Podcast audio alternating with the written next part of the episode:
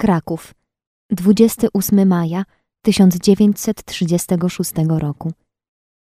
Droga siostro Justyno, ciekawam jak się siostrze powodzi, czy jeszcze siostra jest w dziecinnej kuchni i co w ogóle u siostry słychać. Ja jestem bardzo szczęśliwa, cieszę się Krakowem. Jako siostrze jest wiadomo, jestem w ogrodzie z siostrą Klemensą i siostrą Katarzyną, i siostrą Weroniką, i siostrą Beniaminą. Ja jestem więcej przy cieplarni i inspektach. Bardzo mi dobrze z siostrą Klemensą, nawet się tego nie spodziewałam.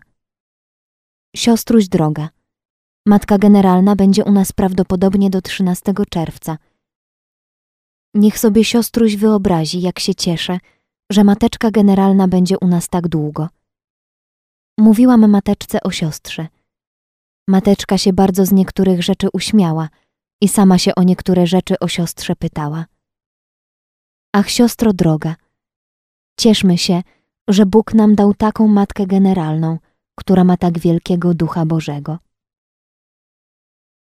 Kończę te parę słów i proszę ucałować rączki matce przełożonej, siostrę Florentynę i siostrę Feliksę i siostrę Cyrylę serdecznie pozdrowić.